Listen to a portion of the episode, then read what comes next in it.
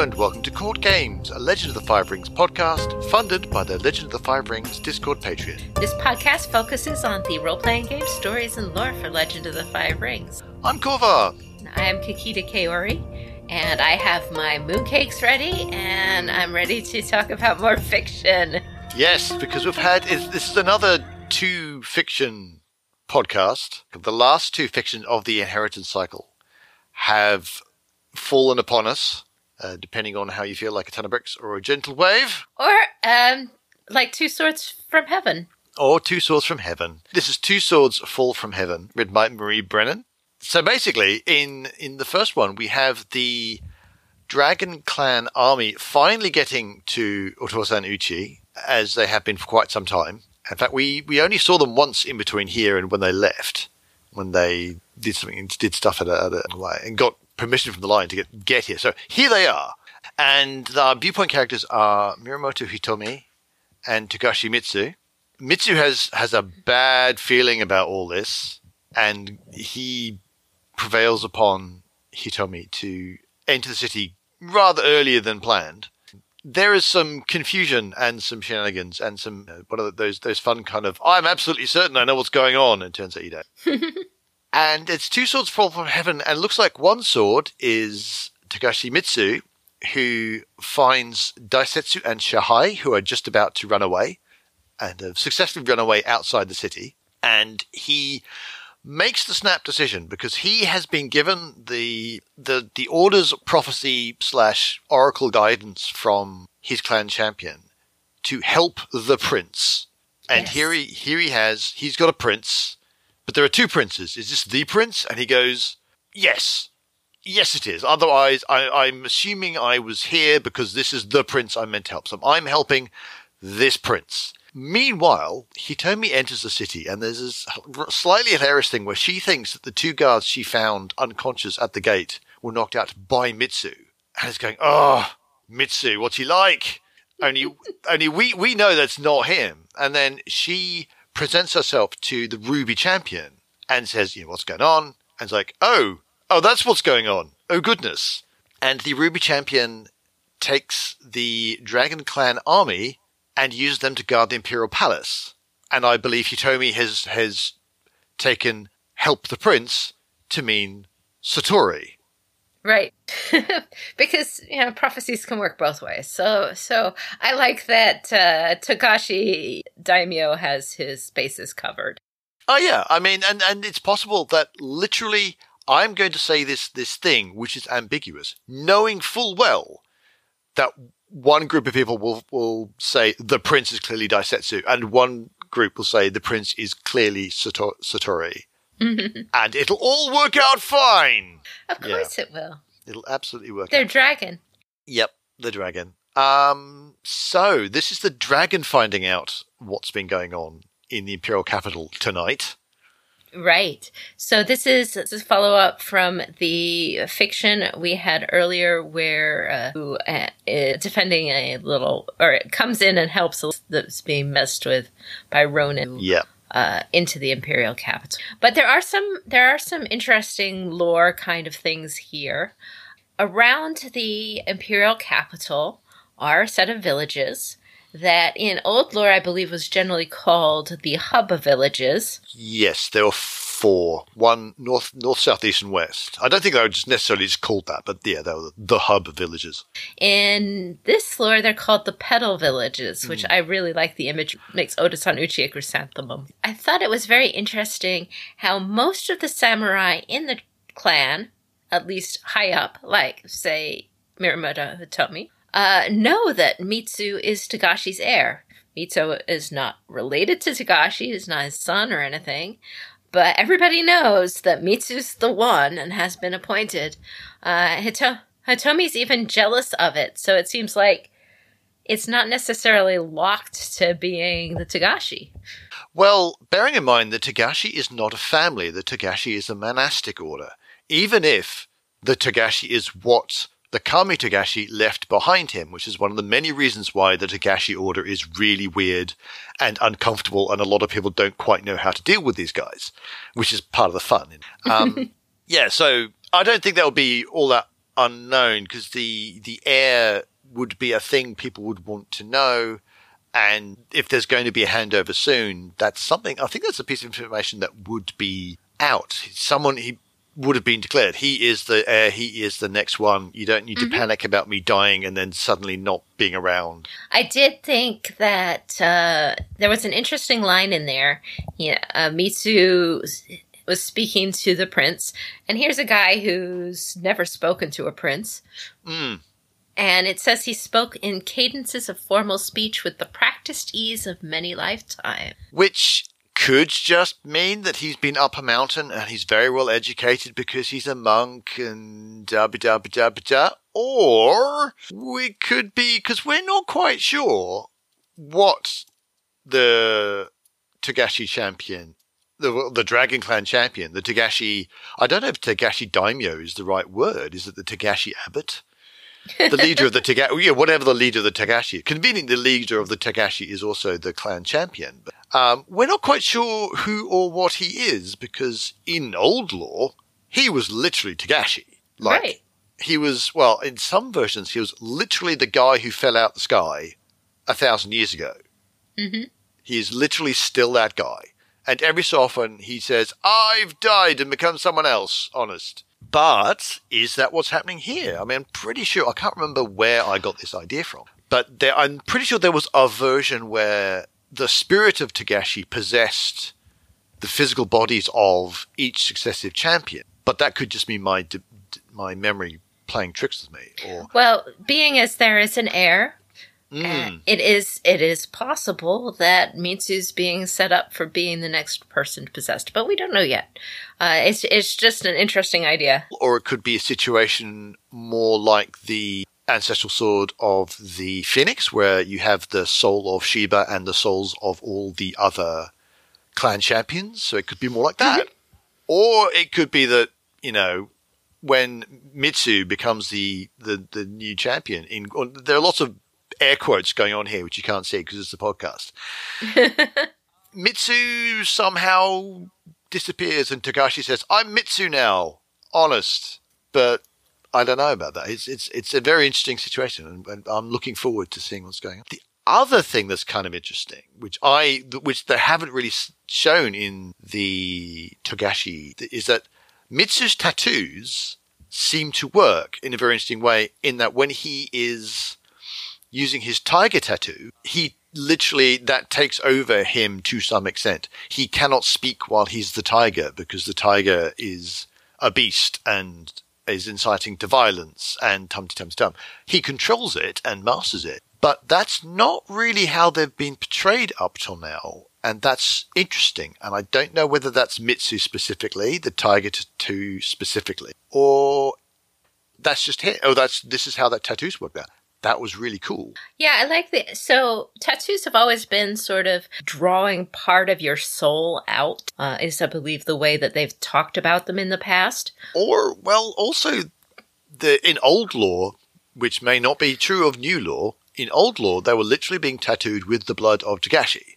So their Uh-huh. tattoos have power because it's literally the blood of one of the gods, one of the great kami. Um, whether that's drawing forth your soul or whether it is you're being empowered by Tum Tum, it's kind. It was kind of up in the air. I don't think they ever really said in terms of it comes from within. So, th- is this a change? Is this just emphasizing one particular way of seeing it? It's really interesting. Like many things, Dragon, it is quite mysterious. And Togashi's visions were described as being very taxing to the dragon in body and spirit. So either they really are, or Togashi tells them they are, or yeah, the Togashi daimyo tells them they are. And we had another vassal family called out. This is a new vassal family of the Bayushi, and he introduces himself as Bayushi no Sentaki Yuguri-san. So Sentaki is the family name.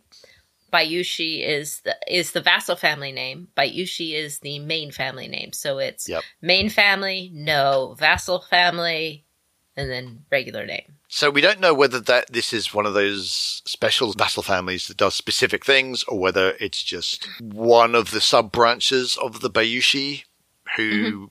sometimes give their name out. But it is new, so There you go. There you go, new stuff. the other story we have is Black and White. Um, this one we have been waiting for for a long time. It is called Black and White, and it is by D.G. Laderoute about when Kachiko comes to her husband, and it's told from Bayushi Shoju's point of view. Kachiko tells him that the emperor is dead, and that one of the sons is guilty of the deed, and mm. the other is at the very end inserted there. Uh, by the way, Daisetsu is also missing, but she doesn't know and um, Shoju doesn't know at this point in the story that Daisetsu has actually left the city. They just know he's missing, but they think he's, you know, hiding somewhere in the palace. She hints that if Sotori is put on the throne, Shoju and the Scorpion can control him for the rest of his life because they have this amazing blackmail material that she's covered up. But if Daisetsu is put on the throne, he would eventually grow up and possibly grow out of their control. And uh, in the story, Shoju condemns her for thinking of such blackmail, but realizes that may well have to take the throne in order to keep the empire stable. Mm. And also in the story, uh, Akodo Toturi wakens uh, to learn that the emperor is dead and he feels that he's failed. He is going to have to go make up. And and his wife can't follow him where he is going. But if you get the, the PDF, the, the borders are red when it's Shoju's point of view, because that's scorpion colored. And when they get here, I believe the borders go white and not yellow. They not yellow, which would be lion colors, or or green, which would be Emerald Champion. So that's cool mm, observation. Interesting. And uh, yeah, all sorts of just. I think this is the thing everyone was been anticipating since Kachiko came across the murder and it's like, mm-hmm. what is going to happen when Shoju finds out? And here we have Shoju finding out a lot. Now they had a pretty, if not really uh, loving, but somewhat close relationship between Kachi uh, when we first see them depicted in the world of stage. Hmm. Um, yeah, they, they seemed more like part, yeah, business partners who work together well, but yeah. Right. At this point, that's dead he's he pulls a knife on her. He threatens her with a tree. So those who are not familiar with the old lore, if there is a scorpion who ever betrays their lord, the scorpion have that person executed and their soul bound into a tree in Traitor's Grove, which means they don't get access to the afterlife. They are stuck off the cycle of rebirth forever. People come and throw stones at them. And, and being in the tree apparently is itself really unpleasant. There's actually another, there's a key thing that Kachiko does not say, mm-hmm. which is because I've been, I've been saying up until now, she hasn't, she, although she has screwed up, largely because she didn't know about the edict and stuff like that. Um, she did things that, that in retrospect were terrible, terrible ideas. There's one thing that she does right now, which I would consider to be properly betraying the Scorpion, which is yes. she does not tell Shoju that she put a hit out on Akodo Toturi. Uh, and this is right after Shoju says, right, we're going to have to get Toturi here. We're going to have to get him involved. And she just mm-hmm. goes, ah, la, la, la, la. I'm just go off and do my things that you've told me to do. And that's the problem. It may be that she didn't think Aramoro would be able to uh, kill Toturi so fast. She should have said, honestly, right. she should have said, but, but look, given the information I had, my lord, this is what I needed to do. Admittedly, she was probably worried that Shoju would have said, you know that thing I said where you, you haven't quite done enough to get, oh, yeah, I've changed my mind. You're going to be in a tree now. Yeah. Because but, yeah. Betraying the Emerald Champion, killing the Emerald Champion is a is an act of treason to the Empire. It's not well, just. I, and and I have to say, I was thinking more, and lying to your clan champion. Yes. is just the worst thing. And yeah, and so she has put herself into a great big hole that is full of very unpleasant things that you don't want to be in a hole of um, and that's where she's put herself. This is this is where I think this is there's going to have to be a Scorpion civil war. I don't think there's a way around it at this point. Uh, we also have confirmation of first off, that Shoju knew about relationship with Kachiko and Hotaru, Yes. And that it is a real relationship as far as Kachiko is concerned. It is definitely a weakness of hers. She has Hmm. it a bit, has what in uh, the new RPG would be an outburst, an emotional moment where she's protesting and she compares Shoju to Doji as a no no. Um, and it's a mistake, and it's the first uh, actual slip in her face that we have seen. Um, so the yeah, this is this is a a really cool, interesting fiction. It just and, and just seeing Shoju's point of view, I think, is really lovely. So we do have a little bit of lore in this. Um, the term that they are used for the imperial regent was Seisho. Uh, and we learned because writer comments boards actually on Discord that normally the position of Seisho in the event of the death of the emperor would go to the imperial chancellor, who is currently Kakita Yoshi, but the edict changes that and designates Bayushi Shoju. Yeah, So whether, that was whether or not the thing. edict goes further. Yeah, that was yeah, that was yeah, but the edict is all oh dear. Right. Uh, we also have the the throne itself is described, and there are two pillars on either side of it. I think we know this. I think we've seen art of this, yes. um, but it is stated, in case you haven't read that or you don't read Japanese, the left pillar says "Revere heaven, love people," and the right pillar says "All is right with the world." I'm, I'm thinking right pillar has left us let us down a little bit. Well, I thought that this was interesting in that we we talk about the different clans, the right and left hand with the of the emperor, and you have these uh, uh, pillars. And if you think about the duties of the emperor and the duties of the clan, what that left the left pillar is a revere heaven take care of the people take care of the uh, and give honor to the spirits that's like crane and the phoenix missions Yeah, on on that side. And the right hand pillar, all is right of the world, is like make sure all is. If you think of that as Yeah, a mission yeah. statement, sort of like the left pillar is a mission statement. If the right pillar is actually a mission statement, then you would say that it is the lion and the crab's duty to make Yeah. sure all is right with the world. yeah, and, and Scorpion to an extent. Only they, Right. yeah, they, there's kind of everything's fine. That that guy who was going to cause a problem died of totally natural causes. Hmm And kind of the dragon could be on the left side there. So uh, it's kind of Hmm. splits the the clans in an interesting way. That that these missions are uh, these things are very poetic version of of a kind of missions for the empire. Yeah. So that was cool. Um, the last thing that there was was uh, they talk about uh, Shoju playing the emperor like a baraku bunraku puppet yeah, on strings. So I thought I'd look up and see what a bunraku puppet really was, and it's they're very cool.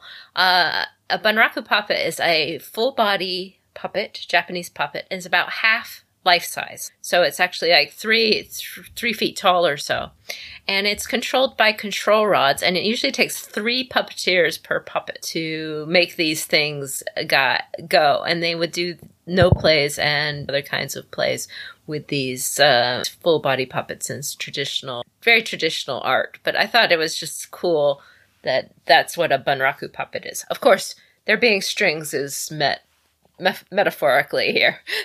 yeah. I, th- I think that may be just one of those things.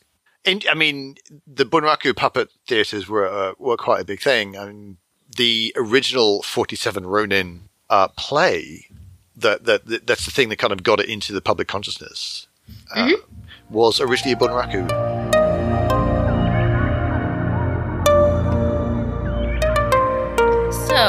We've had these two great stories, and now this finishes up the Inheritance Cycle arc, and we're still going, oh my gosh, what's going to happen next? Which is probably where we want to be.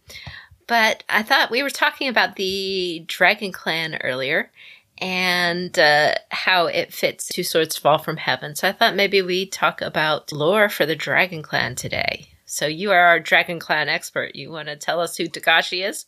Uh, well, we start off with Togashi, the kami who founded the clan. And even in the days before the fall from heaven, he was mysterious and strange and esoteric. Uh, he has he was blessed maybe blessed comes in those air quotes I mentioned earlier, uh, blessed with foresight and the seeing of the future, which meant that he, to some extent, knew that Onnotangu was going to eat the children of the sun and moon, and thus he actually revealed himself, uh, Shinjo and Fuleng, to be eaten, which I, am I'm not sure uh, made him particularly popular. After the fall, he didn't particularly want any followers. He left and went into the mountains, but two followed him anyway, Mirumoto and Agasha, and we'll come back to them later. And then people, they, people started coming to the shrine that was built for him to live in. And so more and more people started coming and that became the Dragon Clans. So they kind of accumulated around him because they wanted to be part of their clan rather than him going out and gathering followers. So that's kind of interesting. That's right. And so the biggest story from the fairy tales, I guess, of uh, related to Togashi is that when Shinsei came to the kami to tell them we need to round up a bunch of regular humans in the Seven Thunders because uh, listened, but he didn't say anything to any of that. And then he suddenly got up and walked off. And Toga- his followers went after him to say, Where are you going? And he told the followers that he was going to not eat or move until he understand. And he plunked himself down in the middle of a forest and he sat there. And finally, Shinsei came and sat down across from him. And Togashi said, I will not move until I understand. And then Shinsei said, Neither will I. At that point, Togashi laughed and a nightingale carried to him and he ate and he started doing some more things in the world. Yes. So yeah, he was so he was right there at the beginning of the the, the Tao of Shinsei because that long conversation wasn't just we need to get some mortals. It was a lot of questions from Hantei mm-hmm. to Shinsei written down by Shiba. Right. And that's where the Tao comes. So he was so he was right there and he's just going, I don't understand any of this, which is kind of interesting because you know he is very much when when when he he is the weird and mysterious kami who knows things that other people don't, and here is he going, I don't get this. That's really fascinating. So the first follower of Togashi was Mirumoto. He was a Yojimbo. Uh, he was a, a rough, tough, practical man as compared to the slightly esoteric Togashi. Uh, he was the one who developed Niten, the school of fighting with two swords. Uh, he was chosen as a Thunder and died on the Day of Thunder fighting against Fu Fuleng. So the actual clan or the family of Mirumoto was more founded by his son, Mirumoto Hojatsu, who wrote the book Niten, which can mean two swords, two heavens, two swords fall from heaven, which is the name of the latest fiction. And he was a famous duelist, as was Mirumoto. And that became, there ended up being a rivalry between Hojatsu and Kakita, which, as we all know, has now become a rivalry between the Mirumoto school and the Kakita duelist school. They mm-hmm. fought twice, once on the order of the Emperor, who wanted to see a match to see who was the best. And so they, they stood in their stance and they, they locked eyes and they did the stare down and presumably did that thing where you get the black and white visions of them fighting each other. but they didn't move as they as they're looking for some kind of opening where they could they could strike. But they stood there all day waiting for an opening that never came. And at sunset they bowed at the same moment, knowing that any fight between them would be a draw, or possibly fatal to both. And then there was a second time. There was the dragon and the crane were in battle with one another, and they both knew that this would be their one chance to actually like finally see what would happen. And Kakita killed Hojatsu, but at the same moment, Hojatsu inflicted on Kakita a mortal wound. So Kakita refused any healing and fell on Hojatsu's sword, saying, "Finish your master's work." And so that it would be truly a draw between the two to recognize that they had, in fact, bested each other. Although, you know, in the centuries since, people have argued it's still ongoing to this day. Yes. Um, his other followers were Agasha. Agasha, she was a Shugenja, but who was a very prolific observer of nature, and she combined the magic of the kami with this weird concept called natural philosophy, which involves actually looking at the world and seeing mm. what it does. Um, and their magic tends to focus on this combination. It uses potions and chemicals as kind of like the, the fonts of their elemental magic. Yes, I suspect it's an awful lot of okay. This is an earth spell. I need stuff that's strong in earth, so I shall get some various things, and that will you know help the magic along, and all sorts of. But yeah, it's actually also looking at how the real world, the the mortal world, reacts and stuff like that. So that's a, that's kind of cool. So they're a bit weird uh, compared to most other Shuken. And then they have the Kitsuki, who are rather late for being a, a major family. Uh, round about the year 900 or so, you have Agasha Kitsuki, who was not himself a Shugenja, so he learned more the scholarly arts. Uh, he also examined the natural world and worked out how things worked from observation and from experiment and all that sort of thing. Uh, to the extent that he could start to sum up a room or a person at a single glance, the Ichimiru. When he was framed for the murder of his sensei, he used the skills that he had taught himself to find the true murder and extract a confession and was thus uh, proven to be innocent and he became you know, a Yuriki and eventually he stopped an assassination and became a daimyo of his own family. And this is the Kitsuki family, who are those strange people who believe in this weird thing called evidence, much to the consternation of everyone else in law enforcement. so the dragon overall are really strange, but nobody's as strange as the Togashi monk uh, in that. So we talked a little bit about that. The kinds of tattoos you receive were somehow linked to your personality or to what the dragons need at the time or were determined by Dragon Clan champion or leader of the Togashi family. Um, and they impart their power. But uh, originally they were made with the blood of the original t- Togashi, and the Dragon Clan champion was, as we said earlier, mm-hmm. the original Togashi. Now it's like a little bit harder to know what it is. However, the Dragon novel is coming out soon, yes. and I bet we'll find out a ton about this in the Dragon novel. Yeah, and there should be interesting things there because apart from anything else, one of the one of the keys is, hey, that tattoo you've got, that's really weird and mysterious, and that kind of implies that it wasn't given by somebody else. Mm-hmm. That it just kind of appeared one day, or or that the the tattooist wasn't, I'm going to take this design, which I've done a thousand times. No, I will do this weird thing, which no one. So that, that should be very interesting and give us some more insight where and, all uh, this comes from.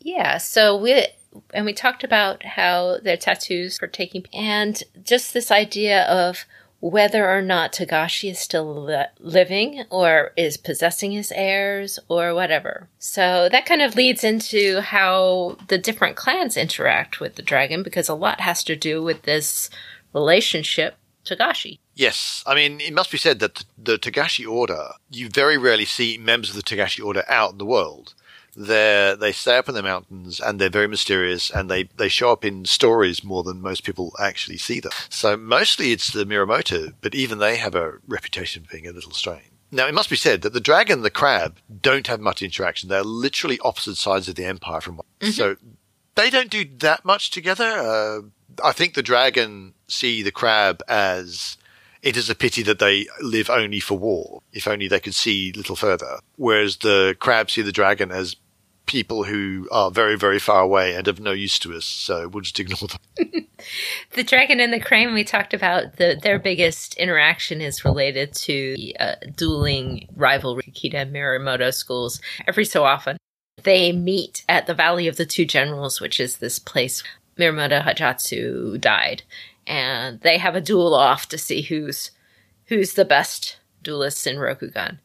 I mean, this seems this the friendly rivalry as opposed yes. to the rivalry between the Kakita and the Matsu, for example, right. which is not a friendly. Mm-hmm. No, no. The dragon and the lion actually uh, that's probably the the most contentious relationship, and it, it shouldn't be too surprising to hear that that you know, what is the relation with the lion? Well, we're at war with them a lot, but it's slightly more often than other people because way back in the olden times, I'm not quite, I can't remember the exact year, uh, you had a member of the Phoenix who was engaged to a member of the Lion. Um, they broke off their engagement so they could marry a Mirumoto because they were in love, which, as we know, is not what samurai do. Uh, they ended up founding a minor clan, the Dragonfly, which meant that the Lion theoretically can't declare war on them. But the Lion were very unhappy because this was an insult to their honor. Like, how dare you? You, there was, you had the marriage compact and how dare you? And so they, they look for excuses. But the dragon take the dragonfly under their wing. And so the, so the dragonfly are effectively the buffer state between the dragon and the rest of the world. If you come looking for the dragon, you have to deal with the dragonfly who very largely do the I'm sorry, our master is not home. May, maybe try tomorrow. but that has meant because the lion had spent some time trying to wipe out the dragonfly from time to time, that the dragon gets dragged into those wars. So they have fought the lion once. Now, the dragon and the scorpion have an interesting relationship, at least by the old lore. And I have to say, overall, all of this with the dragon are very lore dependent because a lot of Yeah. things were unknown at the beginning of uh, the story, and Yep. who who Togashi was played a major part in how the storyline for old L5R worked. So this could all be subject to change. Yeah. I mean, in, in the old law, in the old law, the, the dragon were pretty much the only ones who didn't hate the scorpion. That was kind of one of the key things. That was the odd, that was, that was their thing, is they were okay with the scorpion in a way that many of the other clans. So that was kind of interesting. But that Right. might be because, There is a daughter of the scorpion, Bayushi Oshiso, who set out to find Togashi's secret because the dragon were all mysterious. Scorpion got to hmm. know that. that's a secret we need to know. Right. She learned that Togashi was the original Ka- Kami, was the original Togashi. She returned to the scorpion, hair streaked with gray and pregnant, and revealed that secret to her father, and then returned to the dragon to bear his son Yep. to bear Togashi's son. And since then, the dragon, the dragon have come to the aid of the scorpion once in a while, out of respect for that marriage bond. And it, it, uh, in old lore, at least, it, only the Scorpion Clan champion knew this secret, which was a big significant. Right. And we haven't seen any mentions of a son in new lore at all. And so that whole part might be scrapped, but we will Yep. we will see. We'll see. Yeah, we have the dragon, the phoenix. The dragon, the phoenix. They're interacting with the, the formation of the dragonfly, so that that was the thing. So they work together on that. Uh, there is some spiritual competition between the two, in that in many ways the phoenix work with the outer mystery of the spirits that are outside and the spirits that are in the world, whereas the dragon deal with the inner mysteries of the human soul and who you are, and searching for enlightenment and such like. So there's a little bit of stuff going on there between those two. Right. And finally, the dragon and the unicorn they haven't had a huge amount of interaction. The dragon have been fairly friendly. Uh, in new lore, well, the biggest problem facing right now, the mm-hmm. dragons are twofold. One is that they have this perfect land sect creeping in and dragging their heimin away from the way things ought to be in the Emperor. Mm. And also, the dragon have a very, very low birth rate. Which has been declining over some time, and they've only just noticed. Exactly. So it's emptying villages. It, there's there's just very few kids. So one of the things the dragon are doing is adopting uh, children, orphans from unicorn lands to try and bring more to the clan. But that's really the only interaction there. And and honestly, the from the point of view of the dragon, the perfect land sect isn't that big a deal because as far as they're concerned, that's just people, individual people finding their own individual way to enlightenment, which is very much the dragon way. Which is one of the things that sets them apart is that the dragon are okay with people having different ways of doing things, as opposed to the lion to say, it's good enough for your ancestors, that's what you're doing. and and the crane would be like, no, this has been the fashion, this has been the ritual for a thousand years. This is how this is how you do it. This is this is This how is you hold your finger. way. Absolutely. Whereas the dragon are very much you follow your own path. And so to them the perfect land sect is just kind of, huh, that's interesting. As opposed to, oh no. But from the phoenix point of view, this is the, a contention with the dragon and the phoenix. the Phoenix this is straight up heresy. How dare you? But the dragon are actually sheltering them because they they don't think it's a problem. Only they might be wrong. and so we will have to see what what comes out of it. Um, what the dragon are doing be interesting with where they are in the story. But as I said, this is like the biggest set of lore I think that is dependent on how the new storyline goes compared to the old because it did many many wacky things after uh, after this lore and even this is starting it looks kind of iffy. But we will have to see. We will have to see